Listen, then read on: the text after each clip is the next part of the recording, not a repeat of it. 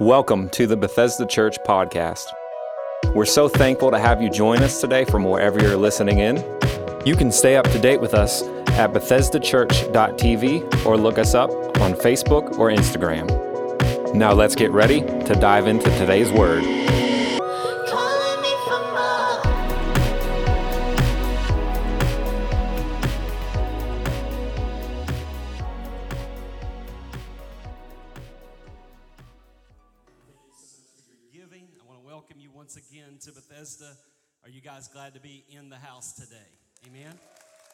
See you.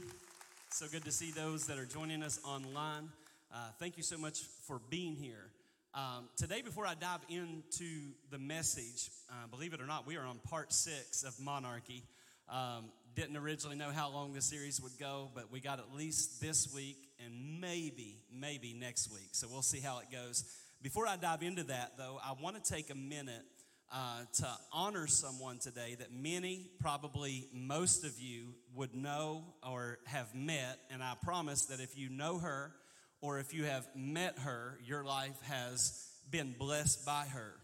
Um, the Bible says this it says that we should give honor to whom honor is due. And our church clerk and my, my assistant for um, a little over six years now, since 2014, uh, Debbie Lynch, she has served here. Come on, let's show her some love. Yeah. She has served uh, here for six years. She served longer than that, but on, on staff uh, here for over six years. Um, but she is um, transitioning out of the staff position that she has been in. She just feels that her season uh, to be on staff um, is it's time for her to make a transition.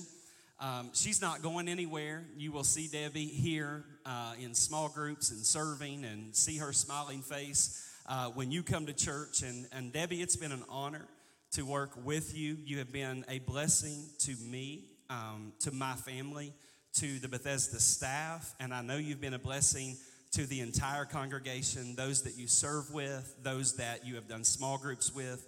Uh, and we just want you to know that we love and we appreciate you and your service to God. Um, and we, we just, we, our prayer is that this next season uh, of your life as you make the transition would be your greatest season ever. Uh, that you experience the blessings of God in your spiritual life, in your family, in your grandchildren, uh, just believing for, for God's best over you and your life. Uh, Bethesda, I'm going to ask Zeke if he would. We have a couple of gifts. I'm going to ask him to present those to her. And while he does that, can we show some love to Debbie Lynch today? Come on, church. We love you, Debbie. Amen. What a wonderful, wonderful person and done so many wonderful things for us here at Bethesda. Uh, so we do honor you.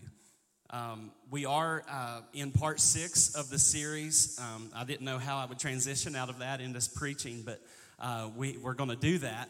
Um, today uh, is part six. We've covered a lot of content. If you've missed any of that, go back and listen. I believe it'll be a blessing to your life. Uh, in the series Monarchy, we're talking about um, bringing the kingdom of God into the earth. We've talked a lot about it as it relates to the big picture kingdom agenda of, of what we can experience in the kingdom of God. And over the last few weeks, I've been uh, really trying to help us walk it out practically because a lot of people want, you know, what we've been talking about in this series, but they don't know how to walk it out practically. And so we've taken the time to do that. Uh, today may be the most difficult um, message of the series because um, I want to talk to you about this topic deliverance from ourselves. Deliverance from ourselves. The greatest battle that every person fights is the battle within.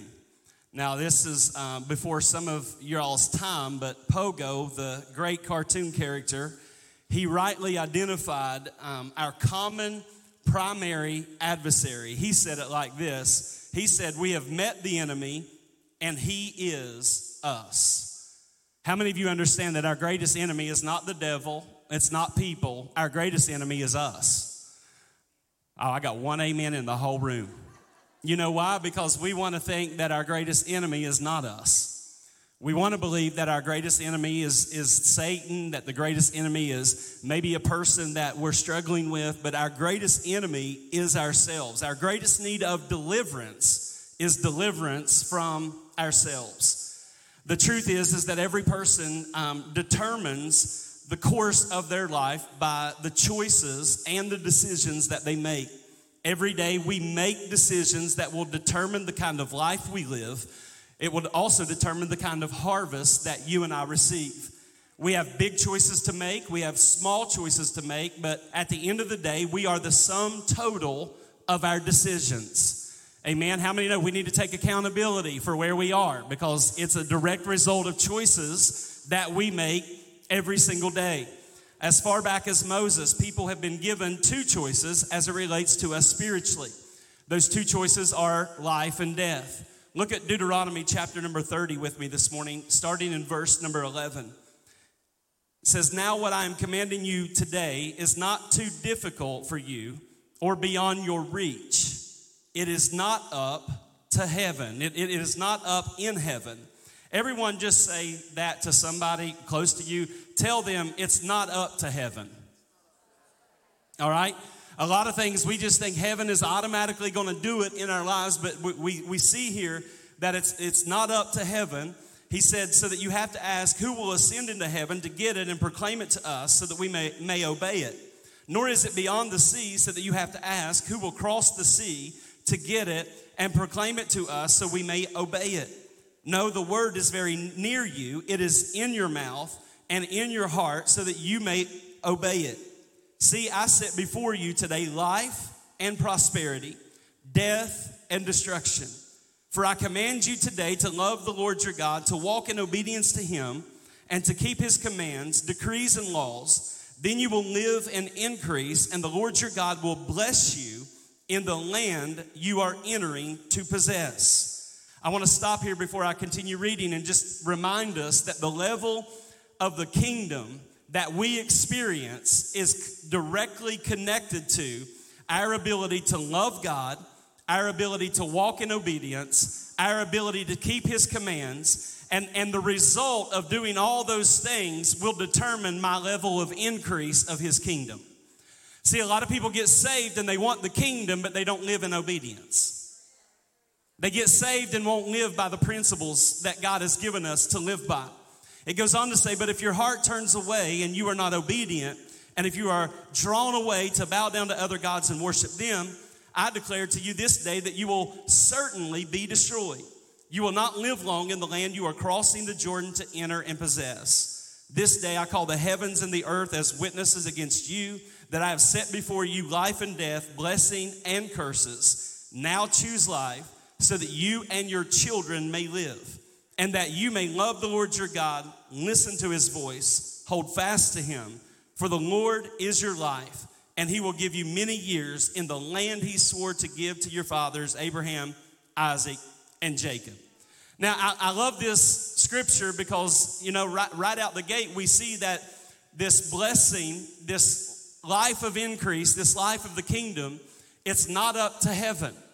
In other words, it's um, heaven does not automatically come into your life. God doesn't decide this. Heaven doesn't decide this. You decide it. You have a choice to make. I'm reminded of what uh, Moses' successor said, Joshua. He said, As for me and my house, we will serve the Lord.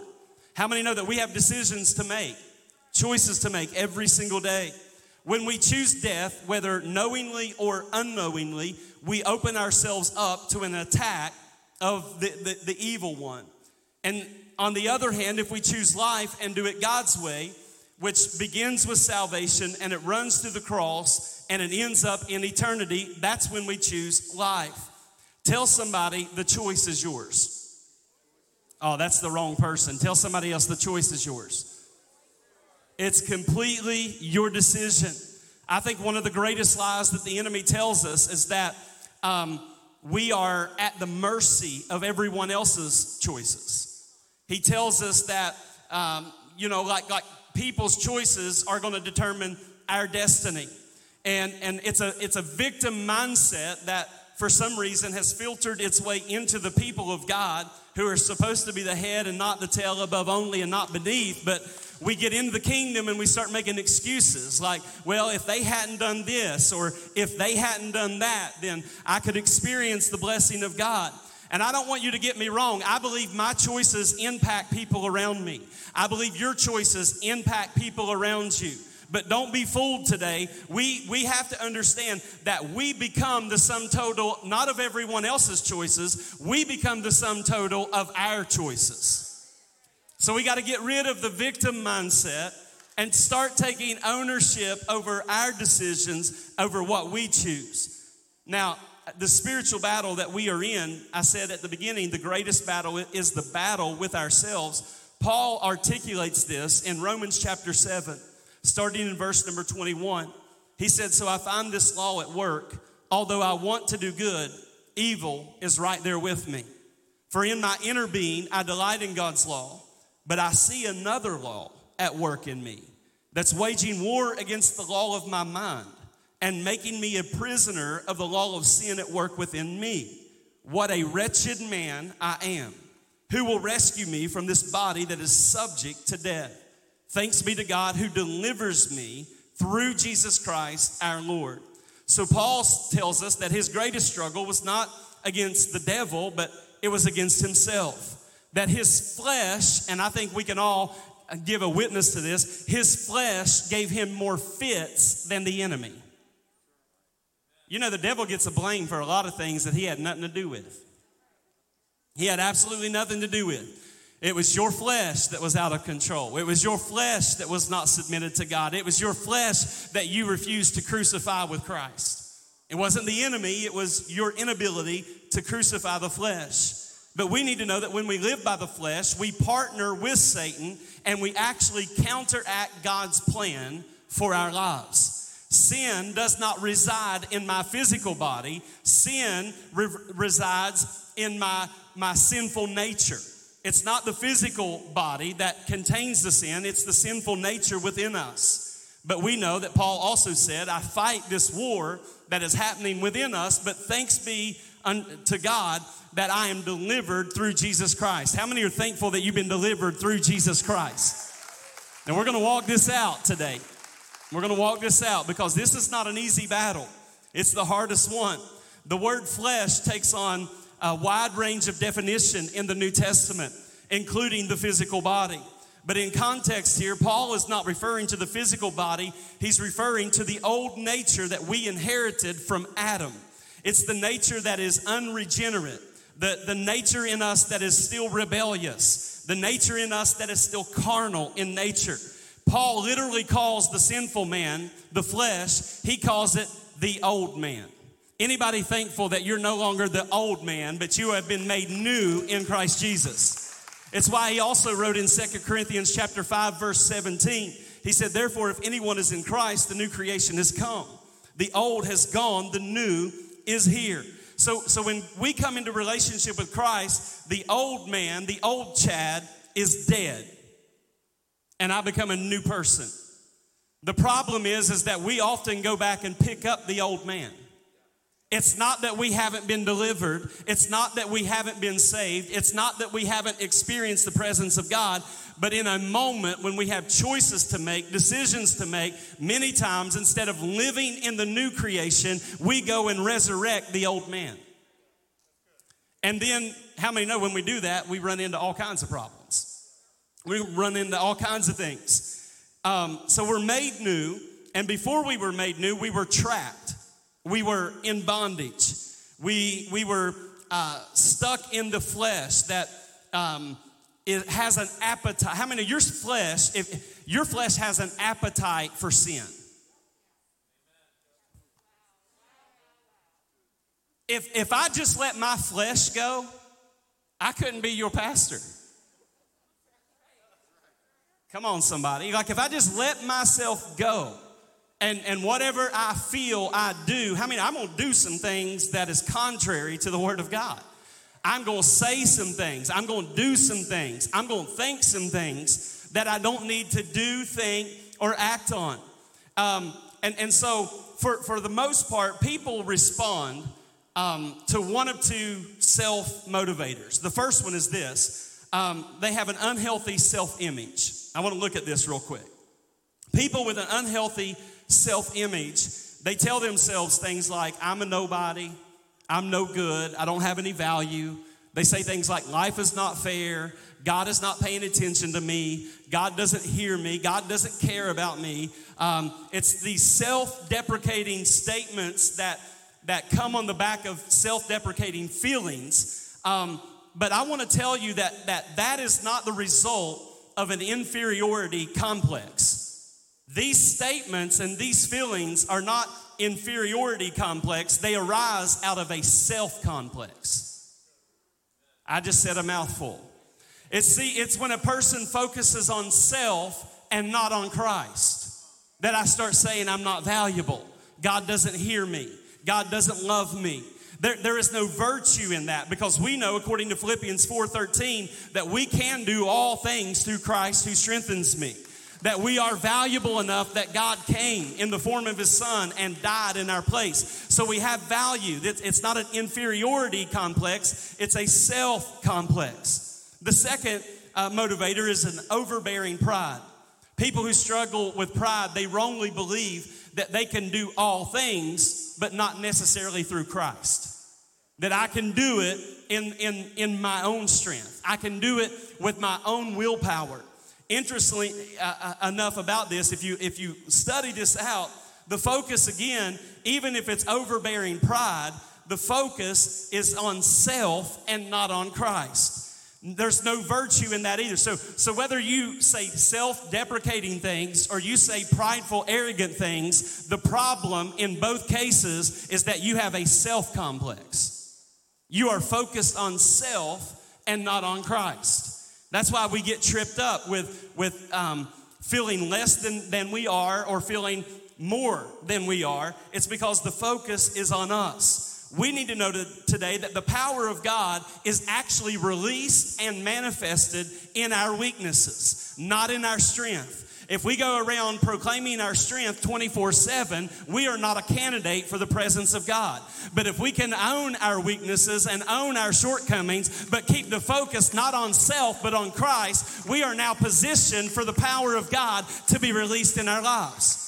But in the church, we got to wear masks, not pandemic masks. We got to wear masks like we got all our stuff together.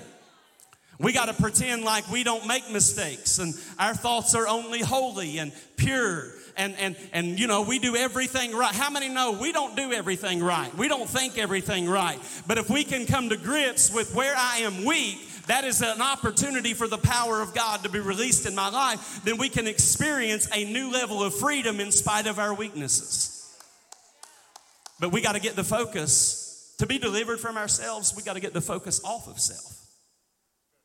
As long as you focus on self, you'll stay in bondage. The focus is not on self, the focus is on Christ. Paul tells us in 2 Corinthians 12, 9 and 10, he said, My grace is sufficient for you, for my power is made perfect in weakness. Therefore, I will boast all the more gladly about my weaknesses, so that Christ's power may rest on me. That is why, for Christ's sake, I delight in weaknesses. I delight in insults. I delight in hardships. I delight in persecution. How many y'all delight in that stuff? Thought. We don't delight in any of that. We get mad about all that, right? We get frustrated about all that. But, but Paul goes on to say, For when I am weak, then I am strong. Both motivations, whether you are prideful or you have this inferiority complex in your life, they both arise out of an uncrucified self. The key to dealing with the flesh lies in the battle for control of self. The self, when we talk about self, that's the part of us that decides whether or not we give in to the fleshly desires. It's the part of us that decides whether we give in to the appetites that this flesh has. Um, and I believe that it has two telltale signs. They, they are identifying phrases. The phrases are real simple it's I want and give me. We're like a bunch of little children. I want and give me. He says that, that, that um, when it comes to the I want and the give me, it, it, it can, you know, it can hit every part of our life. Um, I want the nicest car. Um, give me access. Um, I want the biggest piece of the pie. You know, it, it's, it's all about me. But, but Paul tells us in Philippians 2 what the solution is.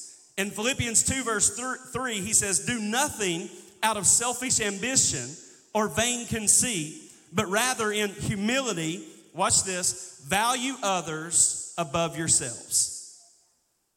The thing we have to grab hold of today is that we, we need to be mindful of what is motivating us. We got to be mindful of that. Paul says, Do nothing out of selfish ambition, nothing out of conceit.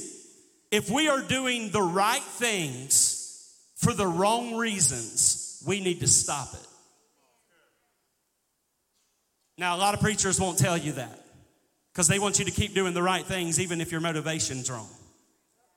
But if you're doing the right things for the wrong reasons, I want to encourage you to stop it until you can get that in check. Because you can do spiritual things that are done with the wrong motivation.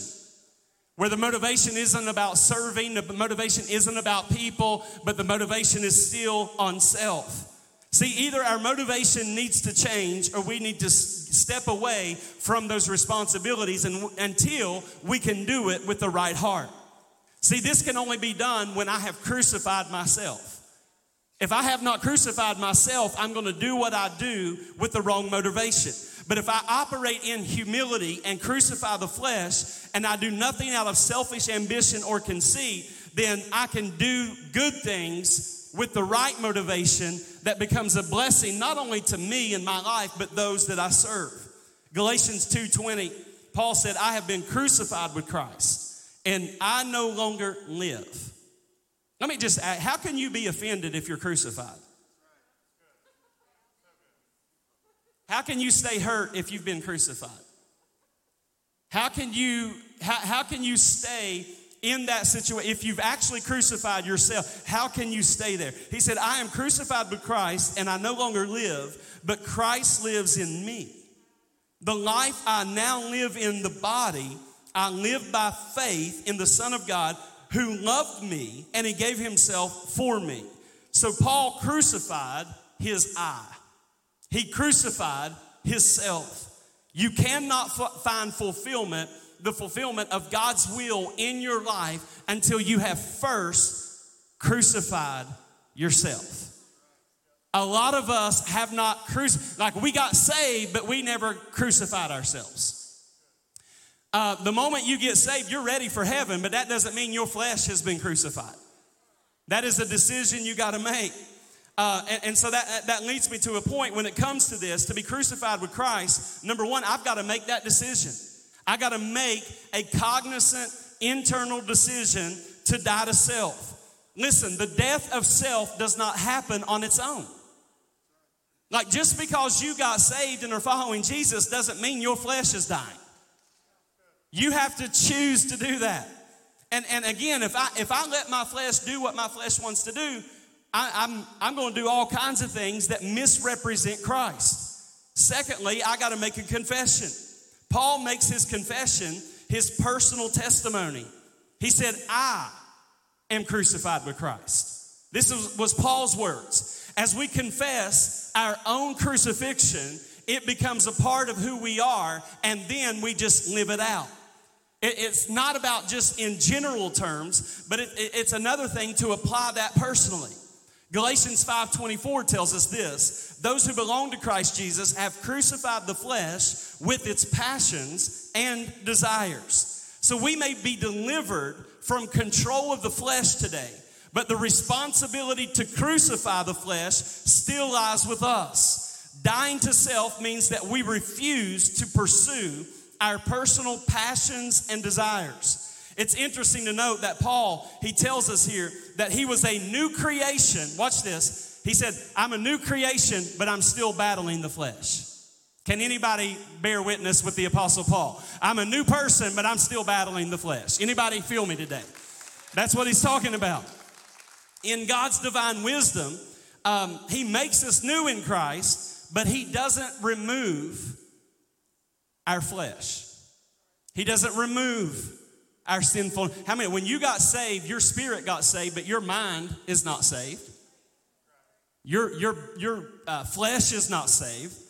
You know, the, the, the Bible says that we are saved, but we're also being saved. It, it, it says that that, and it also says that we will be saved. Why? This is a um, this is a journey of walking with Christ and crucifying the flesh every single day. That's why Paul gives a list of things that are contrary to the kingdom, things that we need. We, if we crucify the flesh, we won't str- struggle with these things. But if we fail to crucify the flesh, we're going to see these things in our life. And he, he, he gives us a list. Now, I want you to know before I read the list, this is not an exhaustive uh, list. Like, this is not all there is, but it's a substantial list. Here's what he says in Galatians 5, starting in verse 19. He says, The acts of the flesh are obvious sexual immorality, impurity, debauchery, idolatry, witchcraft, hatred, discord, jealousy, fits of rage, selfish ambition, dissensions, factions, envy, drunkenness, orgies, and the like. I warn you, as I did before, that those who live like this, watch this next line, watch this, will not inherit the kingdom of God. This whole series has been about bringing the kingdom into the earth. But if my flesh is out of control and I can find myself in this list, then I, I, I, am now cut off. I'm not saying you're cut off from heaven, but I am saying you are definitely, I'm not the judge of that. That's between you and the Lord. That's why I said last week, you work out your own salvation with fear and trembling. But I can say, as your pastor, if this is happening in your life, you are cutting off the kingdom from coming into your life. You're cutting off heaven from coming into your life. These are works of the flesh. Some of these are self explanatory. Like you read it and, like, whoa, that's in there? Yeah, it's in there. But there are some things a little harder to define. I mean, witchcraft. You know, we, we read that on the list. We think, what in the world? We think of a big pot of, I don't know, something we're brewing with a maybe broomstick. You know, maybe you think Wizard of Oz. You know, I don't know what you think. Uh, witchcraft is simply rooted in rebellion. It's rooted in rebellion. Um, witchcraft is um, usually when somebody experiences rejection in their life. Uh, their dad left when they were young, and they never got over that. They they carry that into every relationship uh, that they go into. Uh, for some of you, it's a spouse that walked out. Somebody mishandled you and you you feel rejection. Rejection, not dealt with properly, always turns to rebellion. That's why you got to be careful about hooking up with people that are wounded. Man, I am preaching right now. You, you got to be careful about aligning your life to wounded people that are hurt and feel some sense of rejection in their life. Rejection always turns to rebellion. And ultimately, witchcraft, it manifests through con- control. Um, and it doesn't mean that you just control what another person does. It means that you, you, you go beyond that. You control how another person feels. You control uh, their emotions. How, how do you do that? Through all kinds of ways. Through pouting, we don't have any powders in the house, do we? Through not, not just pouting, pouting, some people throw temper tantrums. They think if I scream loud enough and kick the table over, then I'll get you to do what I want you to do. Um, there, there's a lot of ways that witchcraft can come into your life. Um, uh, a lot of times it's, it's verbal abuse, emotional abuse. All because we never handled this rejection, this offense, and we carry it into every relationship. So that's that's on the list, but a lot of us we don't even know how that could be operating. I'm a Christian. I love Jesus. How could that be working in my life? I hope now you can see how that can work in your life. Factions. He mentions factions. That's a smaller group of people that have a different opinion than the larger group.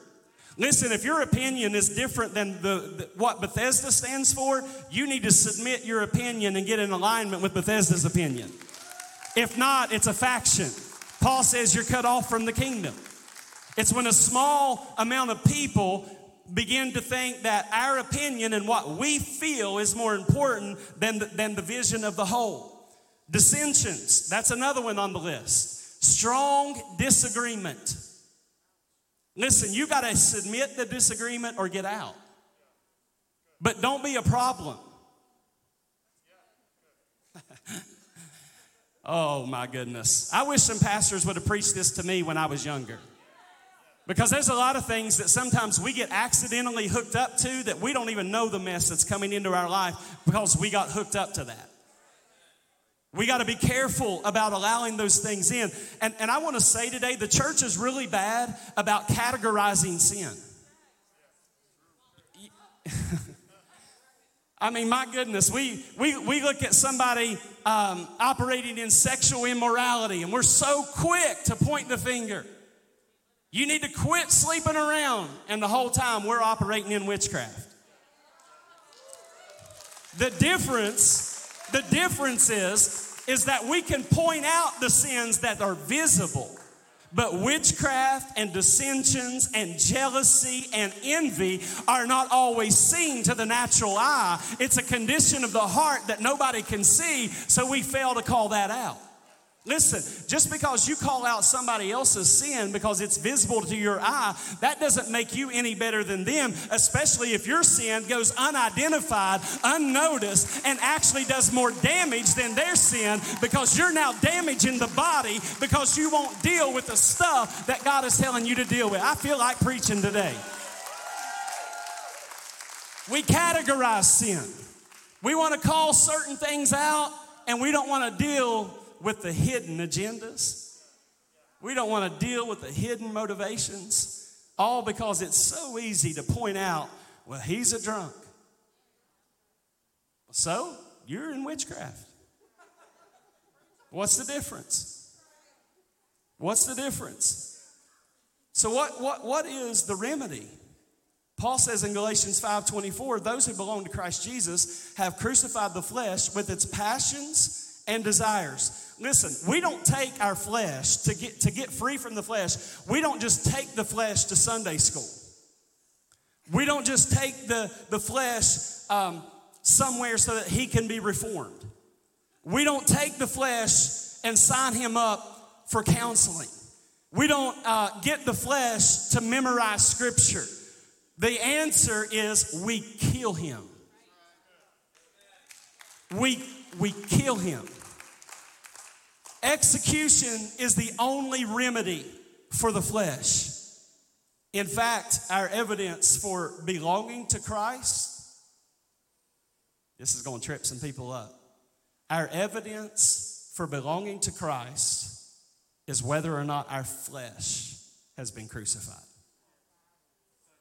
A lot of people will pray a prayer on Sunday and never crucify the flesh. They will say, God, forgive me with no intention of putting to death the flesh. We experience the kingdom, though, on the level that we obey God. We know that the flesh and the spirit are enemies and they work against one another. Galatians 5:17 tells us that the flesh wars against the spirit and the spirit wars against the flesh. And our fleshly nature, that is before God changes us, is it's in total opposition to the spirit of God. It's why Romans 8 and 8 says, Those who live in the realm of the flesh cannot please God. That as long as I allow my flesh to do what it wants to do, I cannot be pleasing to God. Even many times I can do good things with the wrong motivation, and it's, it's not pleasing to God. Same chapter, verse 13 of Romans, he says, For if you live according to the flesh, you will die. But if by the Spirit you put to death the misdeeds of the body, you will live. Christ has made it possible for you and I to die to ourselves, but we have to understand dying to ourselves is painful. How many know? Well, just wave at me if it's been painful to crucify the flesh. How many know it, it's not easy? I, I'm, not, I'm not up here saying this is easy. Crucifixion is not easy. Crucifixion was painful. And, and what we're saying is that we, we're willing to, to have short term pain for the long term effects. That's what crucifying your flesh is. But if we sign up for unrighteousness and we fail to crucify the flesh, we're not, we're not signing up for short term pain. How many of you understand we're signing up for long term pain? Long term pain. In um, Luke chapter 9, verse number 25. Before I read that, I want to say this one more time. Even spiritual things can be rooted in self. We can invest all of our time in the church and we can, we can serve and, and, and build the kingdom and be a part of leadership. But how many know some people will do that at the expense of their own family? Why? Why do they do that? Because self wanted to feel important.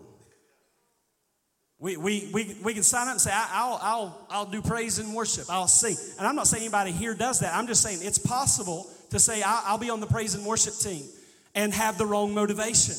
That in, instead of doing it for the right reasons, we, we sign up. Why? Because self wants to be in front of people.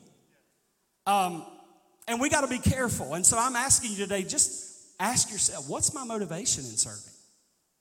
Am I, am I really doing this as unto the Lord, or do I have another motivation? Luke 9 25 says, What good is it for someone to gain the whole world and yet lose or forfeit their very self? Powerful verse. Another one is Luke chapter 9, verse 23.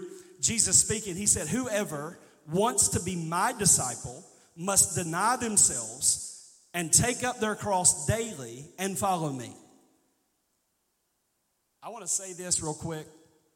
You cannot follow Jesus until you first deny yourself. It is impossible to follow him until you have denied yourself. The only way for you and I to find life is to actually die. Die to self. I, I want you to get this statement, not in your notes, but I want you to grab this. So many people pick up the cross at salvation only to sit it back down in life. We, we, we're not called to pick it up at salvation and sit it down in our life. We're actually called to pick it up at salvation and carry the cross through our life. Carrying the cross is uncomfortable, but it's the only way that I can get near Jesus. Carrying the cross is when a girl tells her, boy, her boyfriend, I'm not going to sleep with you. Carrying the cross is when a businessman refuses to falsify reports. Carrying the cross is when you've been hurt to choose forgiveness instead of remaining hurt. How many know it's not easy to keep picking up the cross? It's not easy. It's not always comfortable. It's not always what we want to do. The cross, though, is the intersection of God's will and my will. Denying myself means saying no to what I want saying no to my desires, saying no to what I think, even sometimes saying no to what I think I deserve. The act of taking up one's cross, many times it happens at the intersection of my will and God's will. Jesus experienced this. On the night of his betrayal, we know that Jesus prayed in the Garden of Gethsemane, right? and his will and the Father's will intersected. And it's where Jesus said, If there be any other way, let this cup pass by me, like let it pass from me. But he said, Nevertheless, not my will, but your will be done. Jesus could have chosen in that moment, moment to say, Let, let, you know, let men and women from now on, let them all go to hell. Because this is too much. He could have chosen that. He could have said, Let him die, let him go to hell. I'm not doing this. I'm ready to come back to heaven. I'm not ready to lay my life down. But how many of you understand Jesus submitted his will? He knew the pain and the torture that was coming. And what makes salvation so beautiful is that he chose to lay his life down. What do you think happens when God's people choose to lay their life down? How many there's always a, the power of God manifested when that happened? We saw it in Jesus because as he chose to lay his life down, what happened three days later? Resurrection power hit. Could it be that the reason the church is not experiencing resurrection power is because we have failed to crucify ourselves?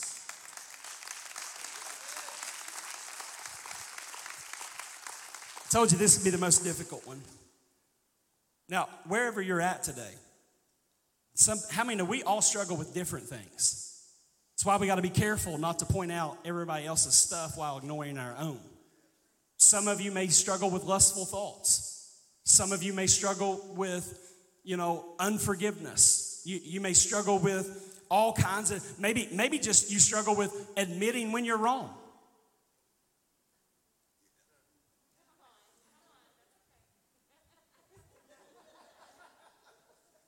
Moving on. What does it mean for me to die to myself? It means that I have a willingness to prefer others above myself. Over the years, people have misconstrued these scriptures of crucifying the flesh, and we'll see people that um, they go to all these great lengths to crucify what they call the flesh. But I said earlier, the flesh is not necessarily the physical body because sin doesn't ex- exist in the physical body. When God created man, he said it's good. Like, so it's not the physical body, it's the sinful nature. But they get it all messed up. And so what do they do? They spend all this time trying to like really torture the body. And you can read stories about people who will sleep on a bed of nails and deprive themselves of, of you know, all kinds of stuff, thinking I'm, I'm killing the flesh, I'm killing the flesh.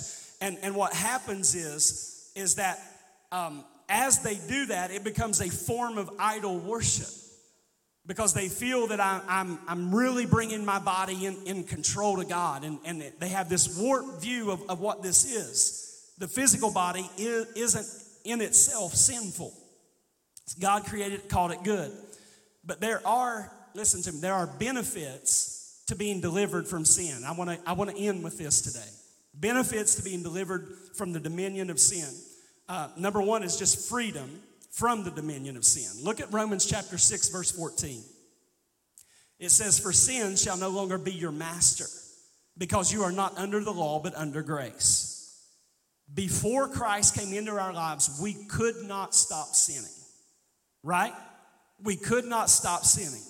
However, because of what Jesus has done, we can overcome sin. We are no longer slaves to sin. We are free to serve God, free to live a life of righteousness. People will look at some Christians and, and, and say things like, Well, I just don't want to be a Christian because, you know, I won't be able to do what I want to do. Um, how many know that that's not Christ speaking, that's self talking. That, that is self talking. Um, if you get the right perspective, you, you can say, because I am a Christian, I don't, I don't have to do what my desires tell me to do. That I have freedom. I've been, I've been delivered from the dominion of sin. It, it's kind of like dogs. You know, they're, they're kind of like all animals. Y'all know how dogs are. Like, we'll, we'll watch a dog and they'll eat trash and they'll drink, you know, water out of the toilet. And we sit back and we shake our head and laugh. But some of us, because we have not crucified the flesh and we allow our passions and our desires to go out of control, we are spiritually speaking, we are drinking out of the toilet, and God is standing back shaking his head, but he's not laughing, he's grieved.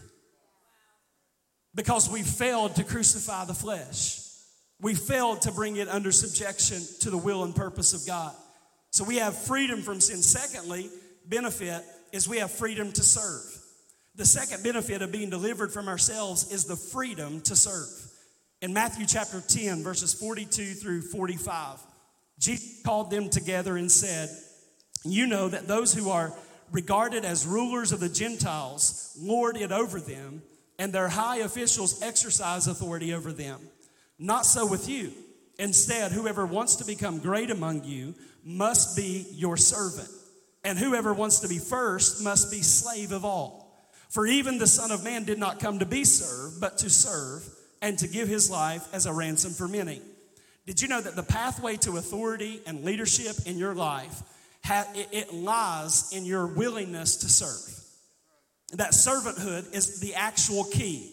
That, that Jesus, which he's God clothed in flesh, he came to the earth not to be served but to serve. He was showing us the pathway to authority. Um, anybody that receives power um, or authority without first proving themselves, they always abuse the power. I'm going to say that again. Anyone who receives authority and power without first proving themselves a servant, they always end up abusing the power.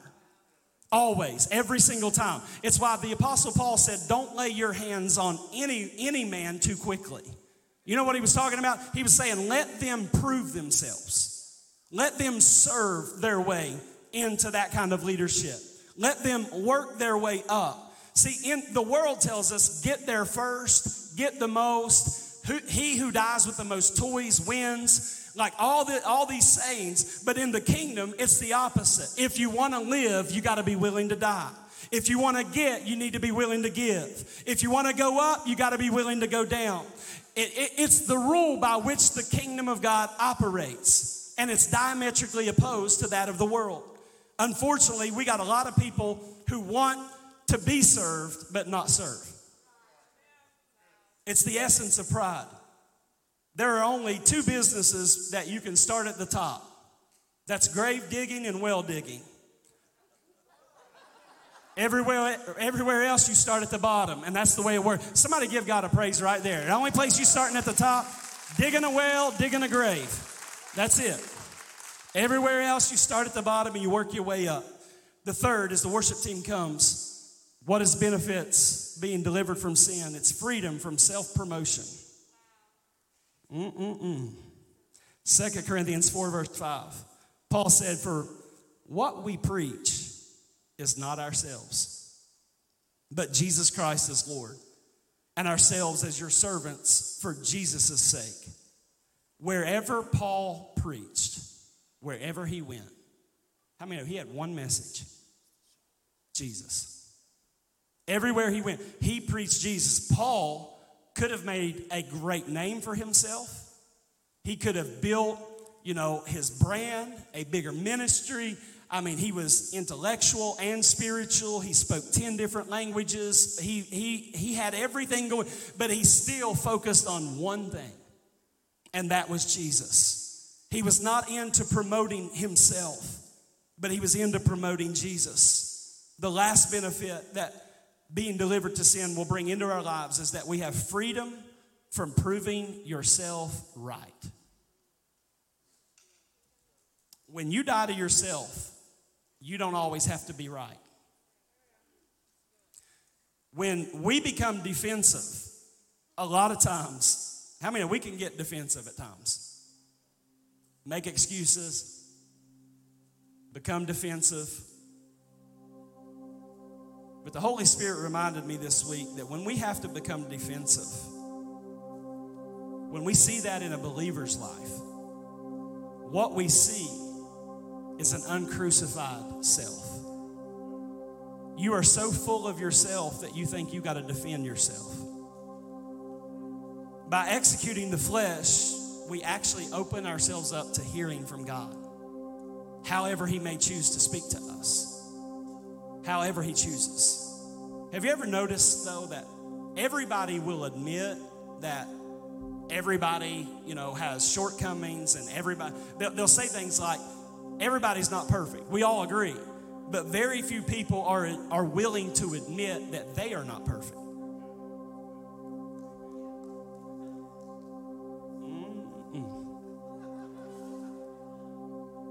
By becoming defensive with our weaknesses, we actually cut ourselves off from God.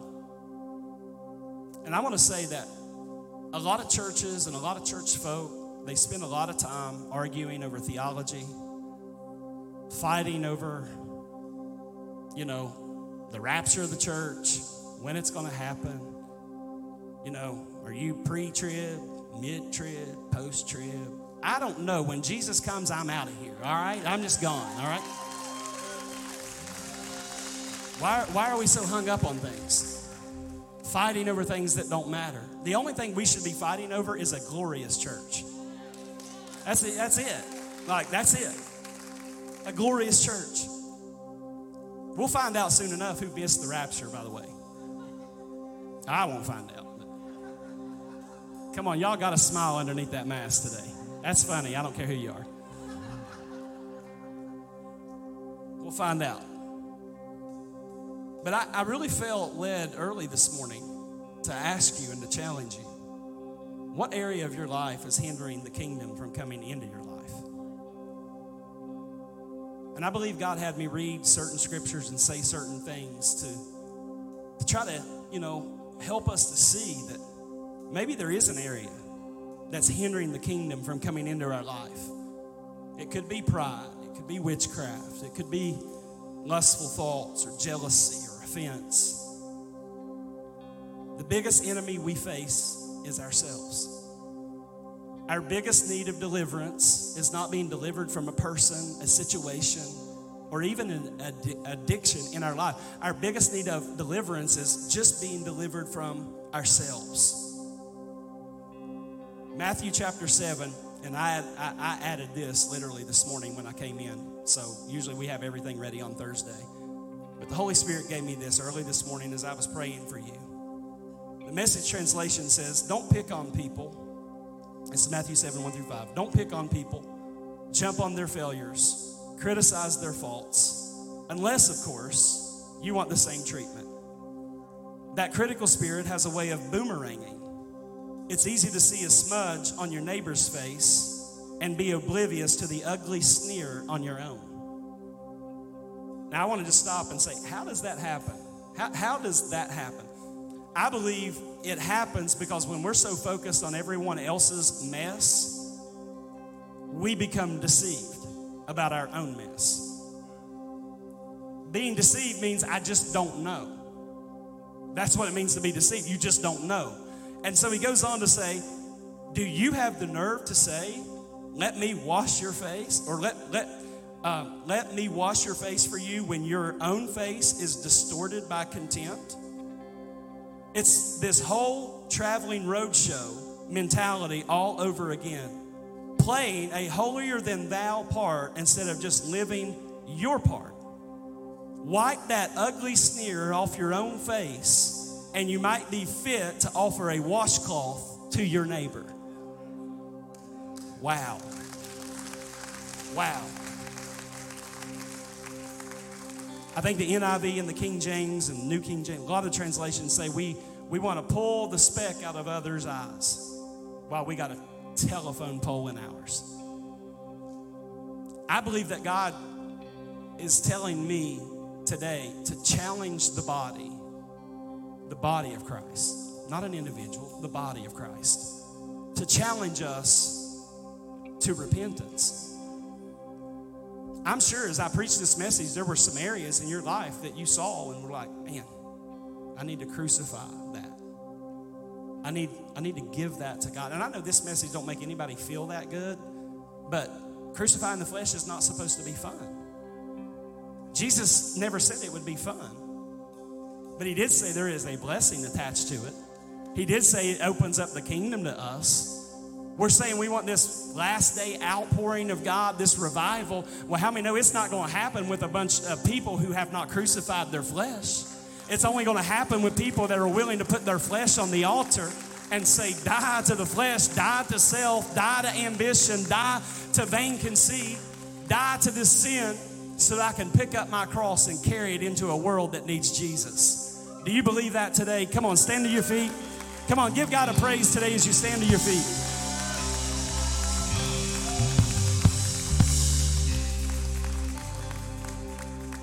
Come on, tell somebody the choice is yours. Choice is yours. I'm gonna ask that you bow your head and close your eyes. If you're in house or watching online, we would love to introduce you to Jesus. We know that salvation doesn't cost us anything. Salvation, though, costs God everything. He was willing to give his son for our, for our sins, to die in our place.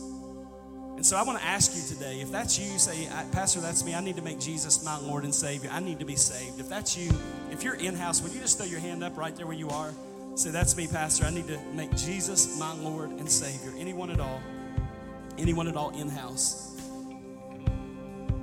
Those of you that are watching online, we have some people that are on the chat there that if you want to make that decision, This is an opportunity for you. Somebody can pray with you right there on that, you know, whether you've got the app open or your computer screen open, whatever it looks like. We would love to introduce you to Jesus as well. But here's what I want to do. We're going to do one more song. And during this song, I, I know I said it last week to make it a time of prayer, not just a time of, of worship. Yeah, we're going to worship, but make this a time of repentance. If the Holy Spirit has brought something to light in your heart that you need to experience God's grace and forgiveness in that area, maybe it's just an area you know it's there, and, and really what you need to do is to crucify that part of your life, then let this be a time where, where the Holy Spirit can come into your life and do that. I love you guys. Will you do that with me? Will you do that with me today? Come on, one more time. Give God a big praise.